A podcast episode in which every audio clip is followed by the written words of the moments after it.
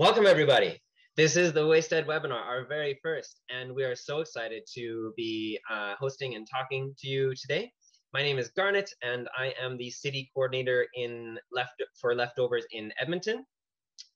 Um, I, my pronouns are he, him, and while I'm introducing myself, uh, I'd like to just give a brief uh, social uh, location or intersectionality. My family uh, immigrated from Europe um, multiple generations ago, and rather than naming the various privileges that I benefit from, I'll simply say that pretty much all of them uh, I am uh, lucky enough to benefit from. Um, and it's not something that I chose, and I still have difficulty feeling saying that without guilt, but it is important to acknowledge, uh, especially when we're talking about issues uh, such as food insecurity, which is uh, a related issue that we'll get into today.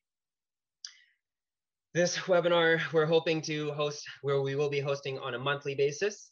This is our very first one, and uh, we'll be exploring food uh, topics related to food waste in Edmonton with various uh, of our partner organizations in Edmonton. Uh, leftovers, one of the values of leftovers is collaboration. And so we're having these conversations back and forth all the time with different organizations in Edmonton. And um, we want to surface some of those conversations and get them into the public sphere so that we can build a community around that and utilize the power of our hive mind to tackle this issue as a city and as a community. So the format of this evening, we'll be having a brief presentation from Tamsin. We will, uh, Tamsin and I will have a conversation around what we know and what we're exploring and uh, what we're doing with regards to food waste in Edmonton. And then we'll have a Q&A session for the audience participation towards the end. If uh, doesn't show up soon. Hmm. I would love to uh, make a immediate and uh, radical suggestion of talking to Lourdes about the challenges of leftovers and the origin story of leftovers from Lourdes. If Lourdes is around and willing to do that, that would be a fantastic and wonderful backup plan. Um, one more introductory piece that I'd love to do is to uh, just do a bit of a treaty acknowledgement. And uh, today we're, most of us are tuning in from Treaty 6 in what is now called Edmonton. The Cree name is uh, Amaskwaciswaskahigan, and it's the Cree people as well as the Dene, the Sioux, the Métis, uh, Blackfoot have all been in and around this uh, this land for generations and thousands and thousands of years. And it's important to recognize that with regards to food security and um, food waste as well. Uh, from the food waste perspective, uh, indigenous peoples have their a relationship with food and a relationship with land and a relationship with the plants and the animals that is um, very different from those of us in Western society. And it is a system that and a thought process and a, a way of being that creates a lot less food waste. And we could learn a lot from them, uh, and it's something to respect in their um, uh, what they've learned.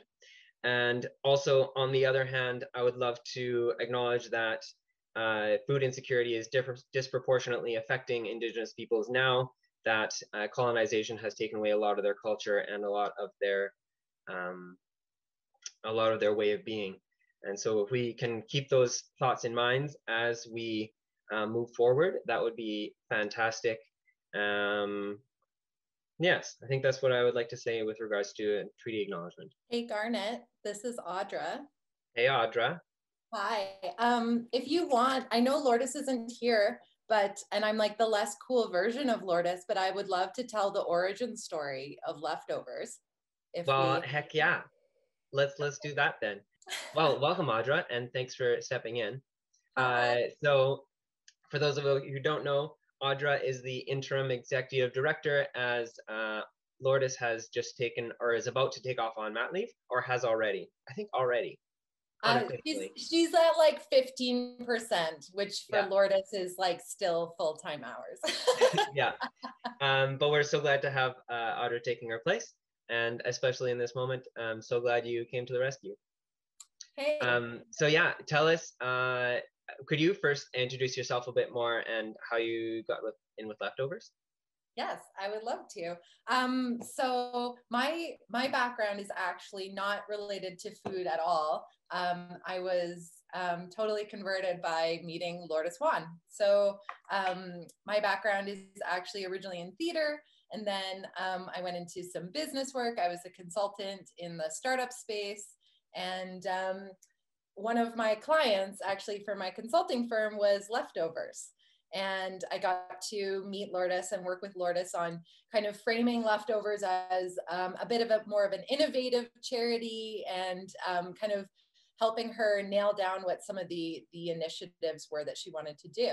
Um, and through working on that project with her, I was just fell in love with the organization. Um, not only does Lourdes have an amazing vision, but she is like the queen of picking the right people at the right time mm. and really like aligning that purpose like i find i find i get so much out of my my role at leftovers that i never got even working for myself which um, so mm. that's my main compliment to her mm. um, and so because i've worked so closely with her over the last year or so um, i've gotten to hear the origin story quite a few times. I think it's really beautiful. So um, mm. i'll share a little bit of that now. Yeah that'd be lovely. Go ahead. so um, the year was 2012. Um, uh, Lourdes's cousin um, just asked her if he she would come and help pick up some bread um, from a local bakery and uh, deliver it to his church. Um, that they were going to do some food service at the church. And um, when they arrived at the bakery, it was actually so much bread um, that they needed to they, they wanted to donate um, it filled up an entire carload and then and, and then another carload after that. Um, and the church actually didn't need all that bread. And so Lourdes just said, well, okay, I'm going to just go see if the drop in center in Calgary will take this. So she loaded up her car for the second time and drove over to the, the drop in center. And they said, oh, yeah, we're going to use this up by tomorrow morning, probably, because we serve over 3,000 people a day. Um, and not only was was that like new information for Lourdes, but um, she just couldn't believe how one how much bread was available to be donated and how much how thankful the service agencies were, how um, integral it was to their operations, kind of receive donations like that. And so, oh, Lourdes Juan has just entered the waiting room. So I, she's gonna come in right as I'm telling her story. Ah, um, anyway, so at the time um, she was working as an entrepreneur she was starting a spa she was starting um, hive developments which is her uh, development company. And so um, she was working out of coffee shops pretty much all the time. And so when around closing she would just go up and talk to them and say hey if i come back um, right after you close will you have food for me to take to some service agencies? And most of the time people said yes. Um, and so that kind of started this little grassroots thing of Lourdes in her car driving around and picking up food. And, um, you know, she, anybody who's met Lourdes's family knows that they all just hop on board with any new thing that Lourdes is doing because they're really supportive and wonderful. And so she started getting her sisters involved, her brother in law, um, anybody that she could to kind of deliver this food. And so it grew from that to being something that needed to be managed in spreadsheets. And then in 2019, um, there was an app developed to make things a little bit easier, more streamlined. Um, the app was built by uh, four high school students, four high school girls who are learning how to code. Um, and over the last year has been just an insane amount of growth. And we're kind of where we are today with, um, you know, just about 30 staff and over 600 volunteers um, signed up on the app. And so it's been quite the journey. Um, and the thing that I love about it is that it's all about kind of the the small things that you can do in your day to really move the needle on food waste and um, food access. Um, so I feel very thankful to be part of a community that really believes that we can all make change um, when we work together. Uh, I hope I did the story justice, Lourdes. I know you're just popping in, so um, we'll see tomorrow when I show up for work if Lourdes is like, good job or bad job. yeah, thanks very much. Uh, thanks for telling that. Um, actually, one of the webinars I wanted to do, uh, not in the first one or two, but eventually down the road, is uh, dive deeper into leftovers history and leftovers um, different initiatives. And um, maybe we could talk about more the the different initiatives that leftovers has and um, what we're seeing in uh, in food waste uh, and the different ways that we can we can address that. Uh, could you introduce people perhaps first to Fresh Deliveries if they hadn't heard of it? Yes, of course. Um, so Fresh Deliveries was a program that we started um, alongside Fresh Routes, which is our sister organization, um, during COVID. And it really came from the feedback we were getting from the community was that there was a gap in emergency food services in terms of delivery. Um, so, you know, there there are a, a lot of emergency food services out there, but very few will deliver it to your doorstep. And so with co- like the ramifications of COVID, meaning people are isolating, they can't leave their house, or um, typically would access public transit, which became an unsafe, you know, mode of travel. And so um, we really thought that we could help on the delivery front because we have this amazing group of volunteers who already um, who already are kind of mobilized in terms of delivering food from point A to point B. And so um, what we have is uh, an online ordering system where anybody can go on and submit an order for a fresh food delivery. Um, and it will get delivered by one of our amazing volunteers through the Leftovers app. Um, and it'll get delivered right to your doorstep. Um, and I see that Tamsin is in here now. And so I'll end it on that note. If you need more information on the Fresh Deliveries program, please check out our web website. Um, and um, I will leave it off to Garnet to keep going on this amazing journey. Thank you cool. so much. Thanks, Audra. Hi, Tamsin. Welcome. Oh. You know, when your day does not go as planned and you have everything arranged and then chaos ensues. Mm, yeah, and then nothing seemed to work and you want to just cry a little bit. So my absolute apologies to everyone. That's all right. Um, anything you need uh, to get settled in more? Um i don't know probably not we're good everybody okay. else is wonderful for uh, staying on board and staying with us i think so yeah applause and i can jump right into it cool awesome well, thanks, Tamsin. Um, yeah, we just uh, had a brief chat with Audra, who's the interim executive director of Leftovers. So it was really great to get a little background, and um, there's there's lots of support. So we got this. Uh, but yeah, um, welcome, Tamsin. Uh, so good to have you on. Um, it's, it's, a pleasure, and I look forward to sharing so much about the food bank with everybody. Yeah. Uh, maybe I'll just pass it off to you right away. Um, it, and you have a short presentation prepared for us, and then we can go into some more in-depth uh, conversation after that. Definitely. Uh, I'm going to do a whirlwind uh, review of Edmonton's food bank. We'll have time for questions after, and I'll share my contact information too for more details. So we envision a community where no one goes hungry at Edmonton's Food Bank. We recognized our 40th anniversary on January 16th, and so we're very pleased for that milestone because with the establishment of the Edmonton's Food Bank, we were able to reconcile two things. One is that surplus food was going to waste, and two, people were going hungry. So we were able to bring that together and create the Edmonton Gleaners Association. So many people don't know the term. It is an older term, biblical term about gathering and harvesting. Some people now were able to use uh, rescue or uh, salvage those leftovers and be able to share it with people in need. So we are the Edmonton Gleaners Association, but our common names is the Edmonton Food Bank or the uh, Edmonton's Food Bank. This is some of the beautiful gleaned product that we're able to get. So most people hear about our most needed food items that we ask for the community. Those are non-perishable food items because we get so much beautiful product that is surplus from the food industry that we're able to share and reuse and not have it go to waste. We were able to help over 60,000 different individuals through our hamper programs last year alone. So a hamper is ba built based on the family size and makeup, how many adults, children, and infants. They're quite generic. However, people are able to tell us their dietary needs uh, for those hampers, whether they're celiac, diabetic, or any other supports that they need, uh, whether it's toiletries, maybe diapers or feminine hygiene products as well. And this is, can, is a self-referral program that somebody needs our support, that they refer themselves and give us a call, or they're working with a social worker that is sending in their information for us to set up uh, their hamper for them. You will hear us say that we serve about over 20,000 people a month, and that's because those 60,000 people are needing us for a variety of re reasons in their life. And of course, the average amount of time people need our help in one year is about four times uh, they'll need a hamper from us.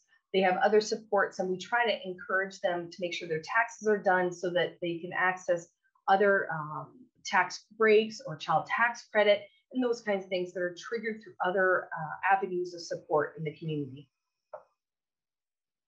We work collaboratively with over 250 other agencies, churches, food depots, and shelters in Edmonton. We're actually set up as an organization to redistribute food. So we're gathering the food and redistributing it out so that where other organizations and other charitable groups can focus on their areas of expertise. They don't have to worry about gleaning food, uh, coordinating food, having those freezers and coolers, and just picking up food from the food bank. They help offset all their costs and able to do the work they're doing in the community, which is vital. With those organizations that we're supporting, we're able to provide the 350,000 meals and snacks that they're serving out the community. So this is a beautiful picture of one of our partners. It's Mark from Hope Mission. And Hope Mission comes in two to three times a day. So he follows the trucks as they're going out, gleaning this food from the food industry, bringing it to our warehouse, and he's watching and seeing what's come in. And then he gathers the stuff that he knows that his organization can use and brings it back to the kitchen. And that's when the kitchen creates their meal plan. So it's a little bit of a reversed uh, ideology about us, let's go shopping, then build a meal plan. Nope, we're going to go shopping and then build the meal plan so that we know how we can use everything more efficiently, less waste, and it's better for the environment. We have two warehouses that are one minute walk between them. We have our primary warehouse, uh, the main warehouse where all the food is uh, being built, and that's where our agency partners go. And then we have our annex that is just Again, uh, two doors down, that's where we have our learning center. We have the Salvation Army Pathways of Hope, my resource development communications team, as well as our uh, call center for clients to call into uh, is based out of the annex. We moved 4.8 million kilograms of food last year and shared that with the community. This is a wonderful shot of the warehouse. We never want to let our food stocks go get too low, or else you run into a situation where there's sometimes shipping or uh, distribution problems. And that's where some food banks got hit at the beginning of the pandemic, in which we always look at six to eight weeks out how much food product we have in the warehouse and what we have to order in advance to make sure that we are in queue along with all those big warehouses and grocery stores with the food purchases. 60 to 80% of that 4.8 million is gleaned from the food industry. Again, that salvaged food that would go to your landfill, perfectly edible food should not be going to our landfills. So that's what we're able to do. And so our first part of the mission is making sure that people have food, but then we get the added benefit of helping the environment. Our food industry partners are grocery stores, food distribution warehouses, producers, farmers. We have banquet halls that are also helping our support. And I'm just very happy and honest that we're really pleased and excited to work closer with leftovers as we are both kind of spearheading and going into a bit different directions, but we're doing the same work. So we're working closer together and we're really looking forward to that. In the past, we uh, food raised our non-perishable food items through community, community events, and we all know what COVID did to all of us. So we're very fortunate to have the grocery stores having bins and then people drop it off to us. Uh, this photo is from the Winter Wonder Forest, which we had a cohort from one of our agency partners called Our House Addiction Recovery. They had gentlemen go out that could work together because they all live together and collect the food at that event for us because we were able to keep that cohort nice and tight and adhere to AHS guidelines. Second, helping, and that's with our banquet facilities. So we have um, right now the Rogers Place as well as the Edmonton Convention Center Then in the past, when they're fully operational, they would create extra in the kitchen, uh, that surplus.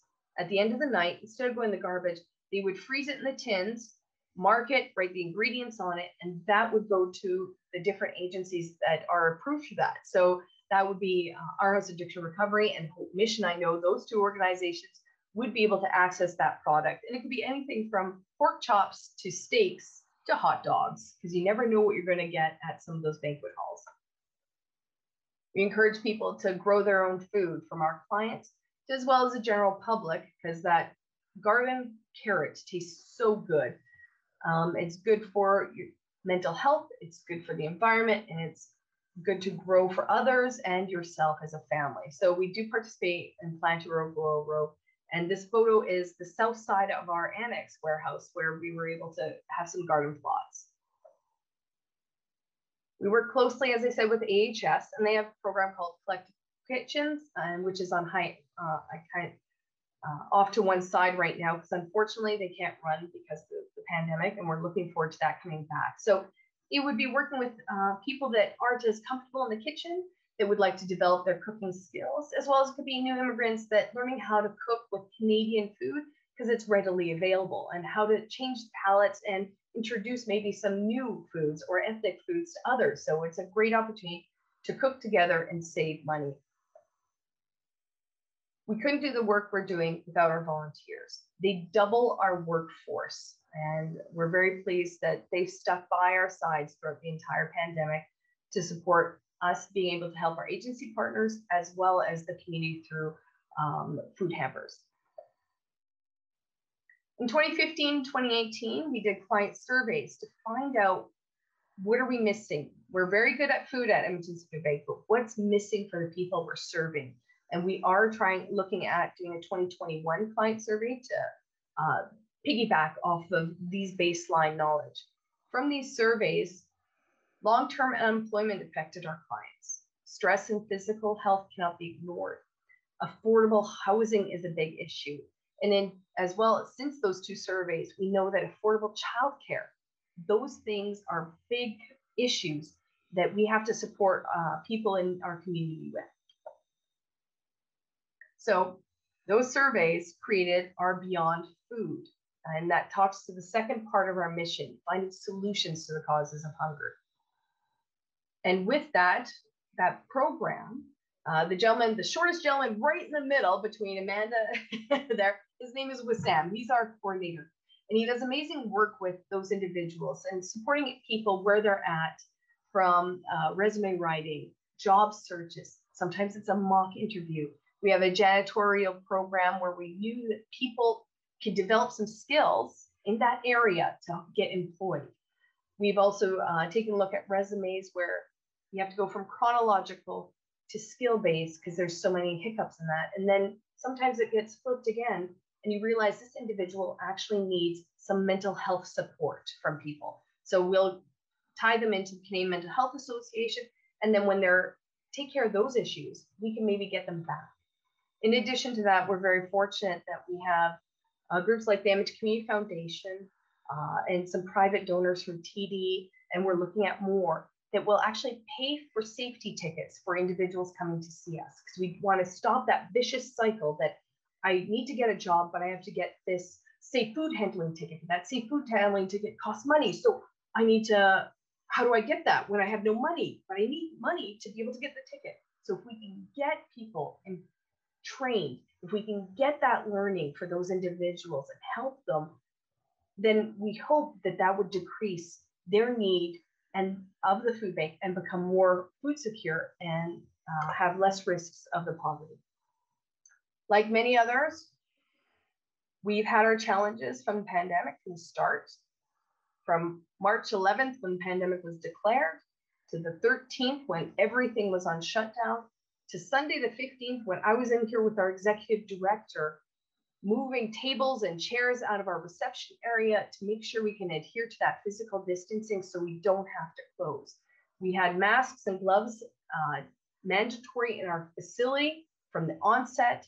And of course, funding from the provincial and federal governments actually all went to purchase food to make sure, again, that we have those resources and that food stock available to all of our agency partners as well as people in our community. I have to say that some great things came out of the pandemic for us, that we're working closely with groups like Drive Happiness, and they're helping us deliver directly to the most vulnerable people that don't have other supports and that who have tested positive or are isolation. They can't just order food. So we're making sure that their deliveries of their hampers can go straight to their homes to them. And so this is a whirlwind, and I think that is all for now. And I'm looking forward to answering questions and having those conversations with everyone. Fantastic. Thank you so much, Tamsin. Um, that was uh, insightful, and I'm learning new things about the food bank every time I uh, every time I hear one of these presentations. Um, if you wouldn't mind stopping the screen share, that would be awesome. Excellent. And then uh, one of my teammates. Yep, great. Okay, we're both spotlighted all the technical uh, challenges are here. Well, I love what you said that um, leftovers and the Edmonton Food Bank are operationally, um, you know, different but tackling the same issues, and yet we have these different focuses um, to our organizations. And uh, yeah, like love the conversations that we're having and um, and the steps we're taking. One of the first questions I'd love to explore with you is the like the food landscape, food waste redirection landscape in Edmonton, and who is doing what, and what are we doing well as a city in terms of food waste reduction? I mean, obviously the food bank rescuing millions of pounds of food per year is a fantastic step, and there's other organizations that are also operating. Um, so uh, what, what are we doing well and what are some gaps that you see that uh, Edmonton is missing with regards to that?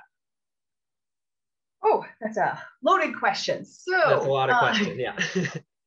definitely, um, even for us sitting down together, Garnet, that the food bank and leftovers working better together, that is key. I know we just had our first meetings with Zero Waste Edmonton recently from my side at Edmonton's Food Bank. So that is wonderful. We know that the grocery stores are doing the best that they can uh, with diverting food pro- uh, surplus food products to us. And I know that farmers were getting on board with, provincially with other farmers uh, through our Food Banks Canada and Alberta Food Banks uh, to make sure we keep that product from landfills that is still edible for everyone. So I like to think that, you know, the work we're doing, we're like uh, tools in our toolbox that we have available that we're working towards that. Some of the biggest gaps I see, though, is for us as individuals and the education that we have to get out there and be able to get people to understand the biggest difference and the challenge we have best before expiration packaged on all those dates that mm. seem so confusing to everyone including us on our end so we have to really watch that mm-hmm. if we're able to get a handle on that and share that with everybody maybe we'll have a different stance um, mm-hmm. uh, we've even had people say that they've thrown out product and it said best before MA and the date. It's like, wait, if it says best before the MA, it's actually meilleur avant. It's the French equivalent of best before. It's not May. So it's not way past that best before date. It is just how that's written. And even I've seen some of them. I have no idea what some of those dates are because it actually is a packaged on a date, but it's still fine. So Food Banks Canada says one to two years to three years on uh, canned goods. Realistically, close to seven years is fine with our canned goods. And we have to get closer to our food and maybe get more intimate with our food and take a look at those cans make sure that they're not bloated, not rusted, they're not ha- they don't have those sharp dents. When you open your cans, take if it makes a funny sizzling popping sound, maybe you shouldn't eat it. Uh, maybe you should throw that one away. But if it doesn't, it should be good. Uh, dairy products from yogurt to sour cream and cottage cheese. It's cultured dairy. Take a look at that at it. If there's no mold on it, it's been transported fine. You can eat it past that date. It's not an expiration date. It's a best before. The milk in my own fridge, uh, I have to smell it every day because I'm like, eh, it's still good. Pour it in your coffee. It's still fine. It doesn't curdle. It smells mm-hmm. okay. It's four days past that date. But then I've also had milk that I'm like, why does it smell bad? I still have six more days left in it. So it, we have to get more intimate with that food and know how to use it. Uh, take a look in your fridge, and when you see that um, spinach, you're like, I'm not going to eat it. Oh, but it might go bad in a day or so. Boil it. That's what bad spinach looks like in the first place, and it gives you a couple extra days on it. so again, it's those the lack of understanding and knowing how we can use our food and going to that fresh food first and use the packaged food secondary. We need to take that to heart now. And that's kind of one of the gaps that I see. Industry's looking at it. I know that we've written letters to our government about those best before and expiration because people look at best before or packaged on and they see it as an expiration date. So we have to get governments to change that, I guess, uh, criteria for things. And then again, as individuals, what can we do as an individual to support this? And there is realistically some product you do have to throw out. There's no way we can salvage it. It's not good for people and it's not good for even animals. And it could be that soft uh, cheese that does have mold on it. So mm-hmm. you as an individual, you can't cut it off. The hard cheese, you can cut it off and it'll be fine. But the mm-hmm. soft cheese, you can't. So we have to always take that into consideration. Mm-hmm.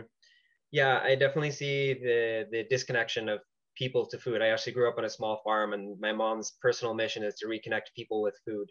Um, so that's like all close to heart.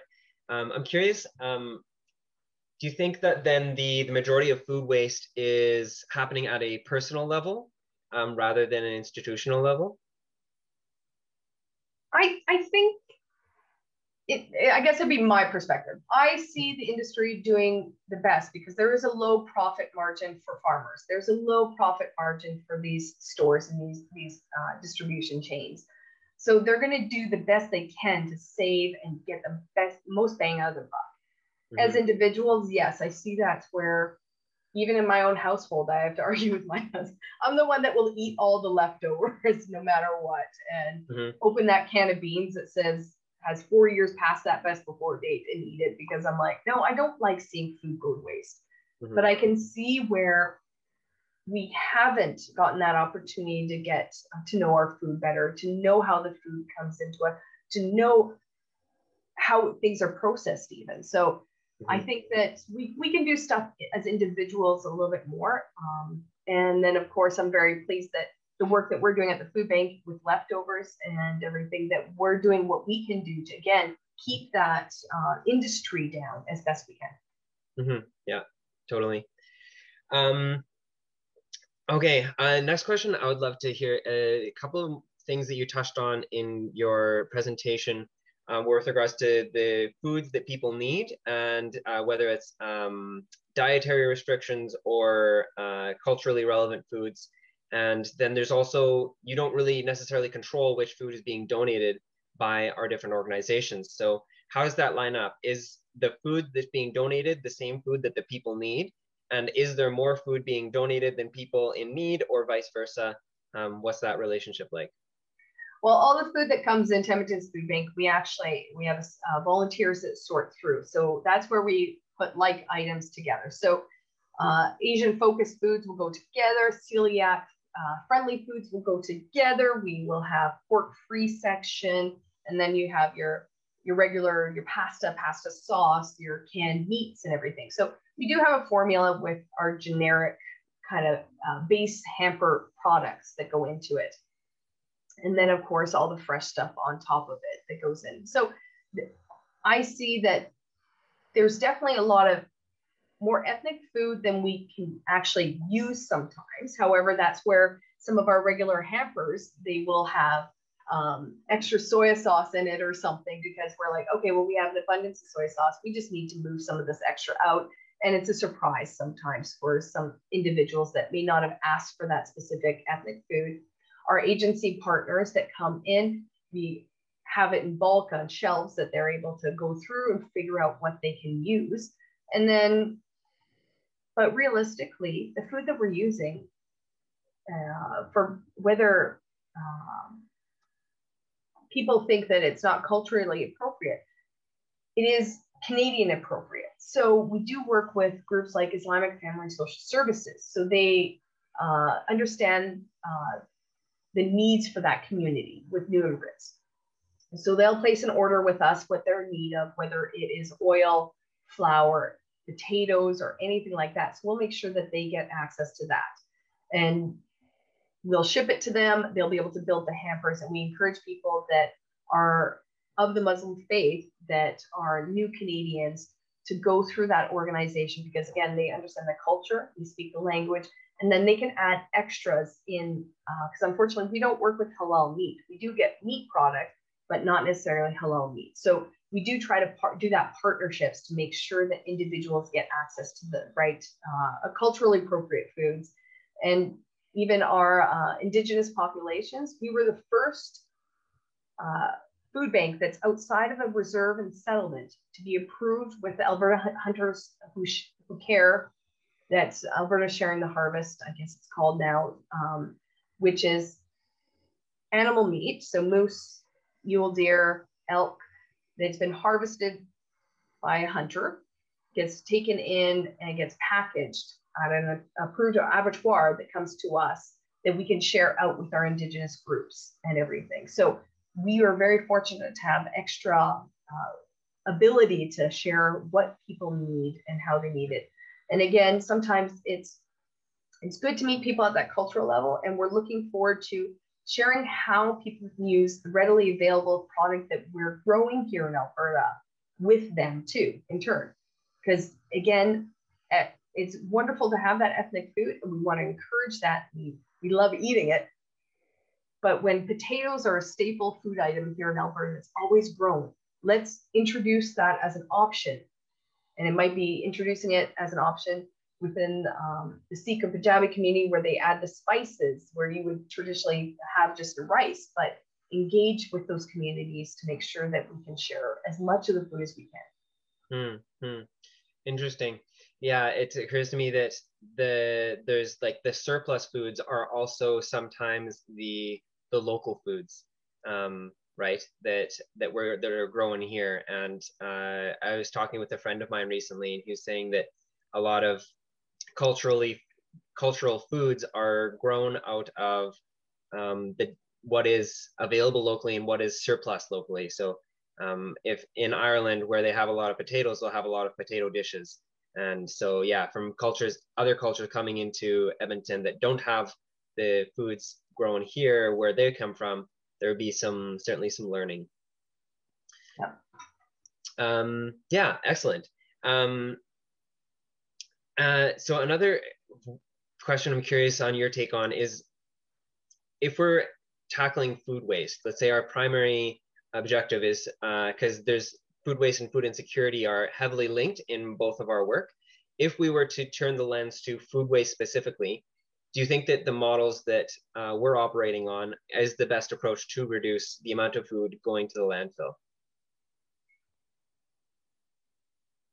I think it's uh, quite complex because um, what we're doing, like we even have waste on our side. So we're trying to work with Waste Edmonton uh, to compost as much as we can.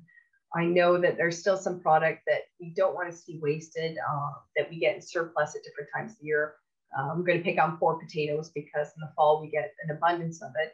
But this year we actually rented a, a semi trailer, uh, refrigerated and heated uh, trailer that we're just finishing up using all those extra potatoes uh, from the gardens and the farmers that we got in. So those pallets and pallets of unwashed potatoes, they do keep, but you have to keep them temperature guarded. So we're doing our best on that side. It's it's always that we can always do more. And whatever that more is, is sometimes it takes us to sit back, okay, there will be a cost to that more.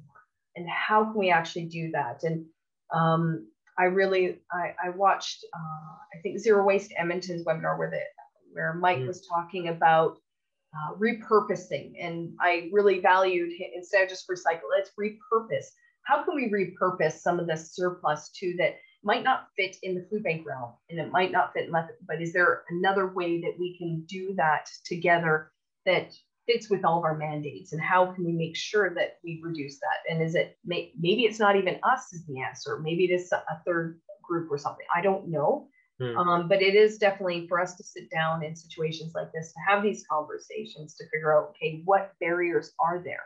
Is it actually a willingness to who cares what happens, or is it a cost prohibitive? We have these great ideas, but maybe we have to wait a couple of years to see that, oh, some of the technology has to get a bit more advanced before we can take uh, something and turn it into something else. Hmm. hmm. And I maybe, like go ahead. Oh, sorry. I was going to say, I know that they're building some uh, incubators in South Edmonton. Maybe we have to have our own kitchen there or something, Garnet, that mm. we hmm. get surplus from us and you, and we get it all together and we're able to share. Yeah, yeah. Lovely dream. Yeah, I, I love the idea of um, when when you have excess food, somehow turning that into meals, preserving it somehow, and uh, and then it like extending its uh, its life um, through a longer period of time. Maybe that's one of the solutions that that, and that's the kind of solution that I would love to come as a precipitation of these conversation out of this webinar. I think I'm just going to ask a one more question. Oh, go ahead. Well, I think there's a question on the side though in our chat. I don't know if we can jump that or we ask you. You. I, I want to get one more question in, and then and then we'll go to questions from the audience. Yeah, um, because we'll we'll reserve at least ten minutes at the end for uh, audience questions. I have a like a general question. We saw the mission of the food bank um, briefly, it's uh, the um, you know rescuing food and uh, feeding people. And what is what are some of the primary barriers the food bank faces to accomplishing that mission? Say if your goal is to reach a point where you no longer have to exist, um, what is the barrier to getting there? I don't think we'll ever get to the point where we don't need the food. Mm-hmm. There will always be poverty in some capacity, whether or not certain programs can roll up and change and close uh, from the individual hamper program. So maybe we get everybody food secure, but we will have a segment of our population that potentially has mental health challenges, substance abuse issues, other extremely dynamic aspects that another agency partner of ours will be working with and they would need food for that client. So whether or not we uh, everything changes in the future, again, it would be nice to say we don't need a food bank. We're good. All we need to do is that gleaning to make sure food doesn't go to landfills. That would be wonderful. I don't foresee that happening anytime soon. And I don't foresee that we will be completely zeroed out for the people that need our help in the future. There will always be segments of our population that we have to support and we're going to be here until the end. Until the end. until the end. We're going to keep on going. Come on, Garnet. Come on, positive thinking. That's all we can do right now. Yeah. Let's hope the end is far away, and uh, and let's hope that um, society proves you wrong. That you know eventually we solve poverty and and everyone is food secure. Um, but in in the meantime, I, I would I would tend to agree with you. I think that our social issues are deeply ingrained in our society and it's not going to they're not going to be solved anytime soon mm-hmm. um, yeah i think at this point i would love to open up to questions from the audience i see we have one uh, or two in the text box uh, in the chat box and uh, if anybody wants to unmute themselves and ask a question um, we can do that after this this first question and um, uh, yeah so with, without further ado, I'd like to ask or forward our first question with it, which is, in your experience, um, both uh, yourself and leftovers, what are some common reasons why businesses are reluctant to donate their food? Is it transportation costs, concern with expiry date, etc.? What do you think, Tamisan? Um, definitely, I've heard the like people don't realize that we have the Charitable Food Act here in Alberta, uh, that protects a business as well as an organization handing out food. We do have to make sure that that we've done all of our proper due diligence to make sure that food is safe. But there is that act here set up in Alberta, and every province has it. So some people aren't aware of that. Some companies aren't aware of that. Uh, transportation cost, and that is a big issue. Hence why you have wonderful volunteer teams that go out, and we have our fleet that goes out and does those pickups. Um, as well as concern for expiration dates. That again, that goes back 95 to 98% of all of our product is actually best before dates, not expiration dates. The biggest expiration dates is actually baby formula, boost, ensure, uh, Tetra packs uh, for soup, though, and those juice boxes, those are really expiration dates. Uh, baby food we treat as an expiration expiration date item to the food bank, most like mostly because people will just throw it out anyway. It's whenever you add nutrients and add things to a lot of like so vitamins, minerals, and everything like that, that breaks down. So that's where you have sheer expiration dates on products. What about you? Mm. Do you want to pipe in on that one? Yeah, uh, yeah, I think that's that's really accurate. And um, something that I've run into several times is, uh, especially when I'm phoning chains, that there's like, nope, sorry, company policy, we don't do that. And that one is really challenging to me. Um, and uh, maybe that's something that requires like national pressure or provincial pressure. Um, but that one, I, is that something that you run into as well? Um, when Walmart and Target first came to Canada, uh, Marjorie, our executive director, and I had to review, I think it was almost 50 pages legalese for the document to sign off on as saying that we won't be selling the food product collected, that it's gleaned, it's free, and we won't be suing, and that we have all of our checks and balances in place, and that we're not going to uh, be diverting uh, money to uh, terrorist organizations or anything like that. So it was astronomical. But again, it's those companies obviously have gone through things. And again, they're head companies. So uh, they have different stipulations. It is hard and it's a lot of work and a lot of administration to get through and difficulty. So that's for sure. But I know we've been able to navigate some of them. Some of them we're still trying to navigate at this time. Mm-hmm, mm-hmm. Yeah, certainly. Yeah, that one that one is one of the most challenging. I'm very a grassroots person by nature, and when uh, I run into these like corporate um, multinational roadblocks, I I can't deal with it. I just phone up some more local cafes, um, and they're all like, "Yeah, we'd love to. We love food rescue organizations," um, and that that brings my heart back up when I continue going. so you just have to call one of the big businesses and then go back to one of the small locally owned and go, okay. Yeah, yeah, exactly yeah they care. And that's like getting in touch with with your food as well and getting in touch with what's what's real and, and local for you. Mm-hmm. um next question uh comments on universal basic income and the potential for that to uh, uh, solve the world's problems or at least alleviate some of our food insecurity challenges? Yes so um, i feel as though we kind of test pilot that when CERB was introduced in the I guess, early spring and into the summer with some of that. So our numbers, January, February, March of 2020 was going straight up. Like March was the highest March we've ever seen in our history as an mm. organization. And we know what happened in March. So it was going straight up. All of a sudden, April kind of dropped and plateaued. May, June, July. And so we saw at the food bank that there was a drop and people were a little bit more established granted, there are some individuals and families out there that their challenges I, are so complex that even putting it out, it would sound like a story and it's all made up, but they're so complex and so many different sides to it that those individuals still needed some support. So we still had over 17,000 people coming to us. Because sometimes that also, when you think about it, people get this basic universal income, but they have some debts how do you deal with the debts? They still have to deal with that. It's not just wiped away. So basic universal income, I saw that great supports out there. I thought it was wonderful to give people a boost, especially our most vulnerable. But at the same time, there are other factors that have to come into play to make sure that we actually move people completely from that system.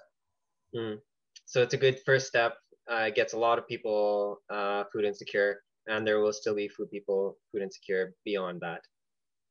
And when most people, when we did our surveys, are tied that they're food insecure because they're poor. So mm-hmm. poverty is the problem. Mm-hmm. A symptom is being food insecure. Mm-hmm. So we have to try to get, again, some people will definitely benefit. Individuals that are on AISH, for example, like, you know, they can't work. Okay, bump them up to make sure that they can afford their housing, make sure that they can afford what they need to be able to afford. Because when a single individual or a couple on AISH, it won't cover all the bills.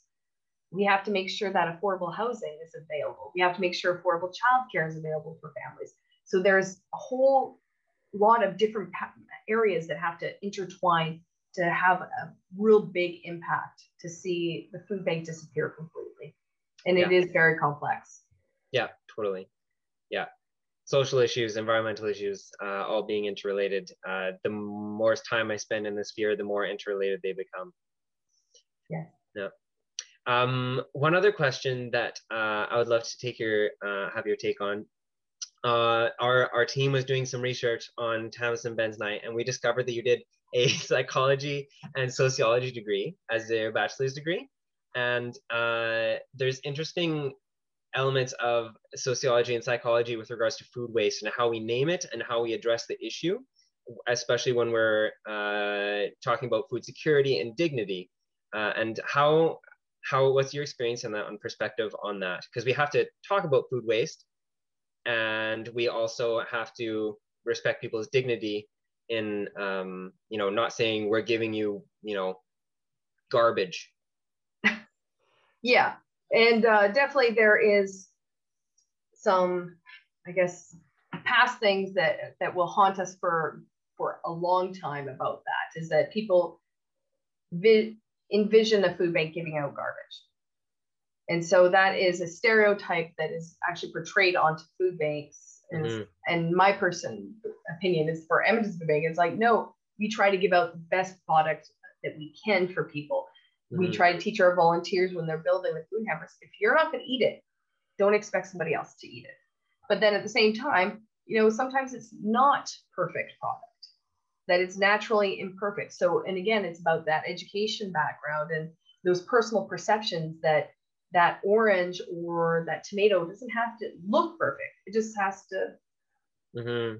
It doesn't mm-hmm. have to mm-hmm. round. It could be kind of weird and have little things sticking out, and it'd be fine.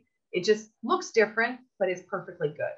So we have to get around those social constructs, those those moments where we're like, oh, we're I guess we could go back to what a grocery store, they want everything perfect. And so that is what we're tuned into. Everything has, the carrot has, can't be a wonky carrot. It can't be a kind of carrot that's like weird. It has to be perfectly straight. No, it doesn't have to be. So we have to change those constructs in our own minds. So that's hard to do on an individual basis. And then we have society that perpetuates that when we see our commercials for our food commercials, when we see those perfect camera shots that come in, zoom in, and you see it. It's all wonderful. Mm-hmm. So that is a very difficult thing to, I guess, uh, counteract. Um, and people's personal perceptions where uh, they say, well, I want to keep my dignity. Uh, I don't want to have to go to the food bank. Again, the hardest things to, to ask for in this world is um, I'm sorry, I need help, and what was it? Worcestershire sauce. like those are the three hardest things in the world. Like, how do you ask somebody for help? And and maybe it is more of a um, a construct too that we should feel bad about asking for help, mm-hmm. Mm-hmm. and we shouldn't. Um, Mark, our director of operations, was at a CBC Turkey Drive event about four years ago, and there was a gentleman watching from a distance, an uh, Asian gentleman. He's watching, and then he walked up and grabbed the flyer and walked away, read the flyer and came back. And he was like, You don't shame them. And Mark's like, Excuse me? It's like, You don't shame them. He's like, No, we don't. He's like, Back home, we shame, like, what they would do in China is that they would put a table, fill it up with food, call the cameras and ask and tell the poor people to come get their food in front of the camera and they would shame them. And we're like, no, we don't do that here. Mm. We don't do that. We don't show if you see faces on anything behind me, these aren't faces of clients. These are faces of uh, other random kids. And uh, I think the, oh, the little girl is, I think she's 12 now, uh, but she's a friend of the food banks, right? So, you know, we don't shame people. Mm-hmm. We want to help people. Mm-hmm. And this gentleman went back home and he started a food bank in China modeling that, that not to shame people, to give people that dignity, give them the food that they need, but again, from our side of it too, is that we have to understand that the food isn't going to be that picture perfect food because mm-hmm. it is gleaned from the food industry. It is that wonky carrot that doesn't quite fit in that bag. It is that bag of apples that one is rotten, but the rest of it is good. Mm-hmm. So for us to reuse and to make sure and to have those conversations with people that we don't have to be ashamed to ask for help. I ask mm-hmm. for help on a daily basis and I still always need help. so, mm-hmm. but I'm also, I've had to ask for help from my family.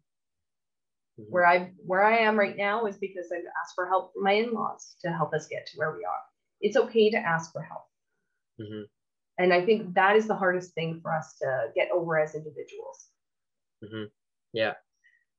Yeah, that's that's like a, a heartfelt note, and I feel like that's something that um, we can close on. I'd love to chat more, and there's a bunch more questions, but I think that we've committed to our seven o'clock um, end time. And although we could continue till 7.30 or 8 o'clock, I'm sure with the questions, um, I think we uh, will end there. Um, we'll send out uh, Tamisan's contact information if that's all right with you, Tamisan. Oh, I think I just put it all in the chat. So oh, well, I saw some, I saw some great uh, questions there that yeah, Shailene and everybody's been asking. So I think that's uh, really good. Mm-hmm. Um, and I would love to answer them and uh, share my perspective.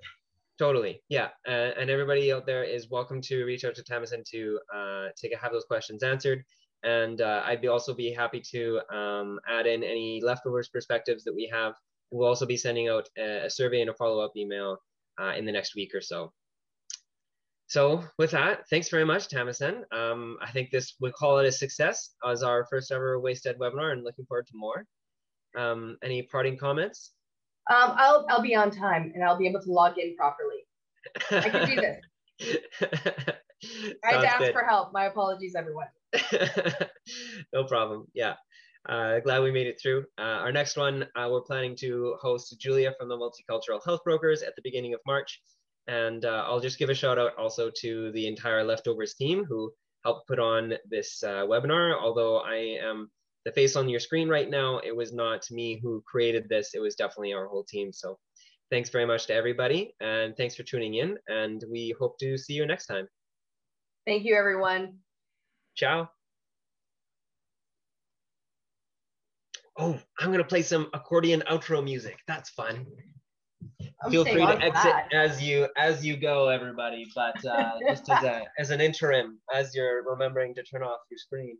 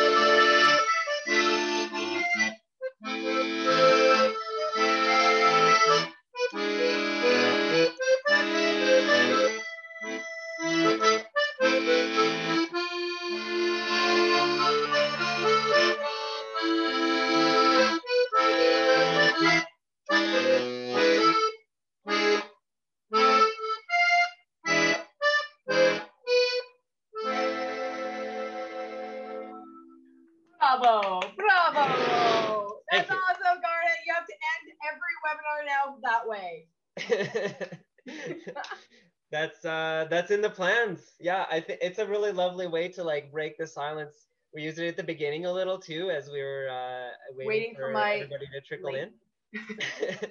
uh, in part, but it was always part of the plan to add some accordion to it. So yeah, that's wonderful. Thanks.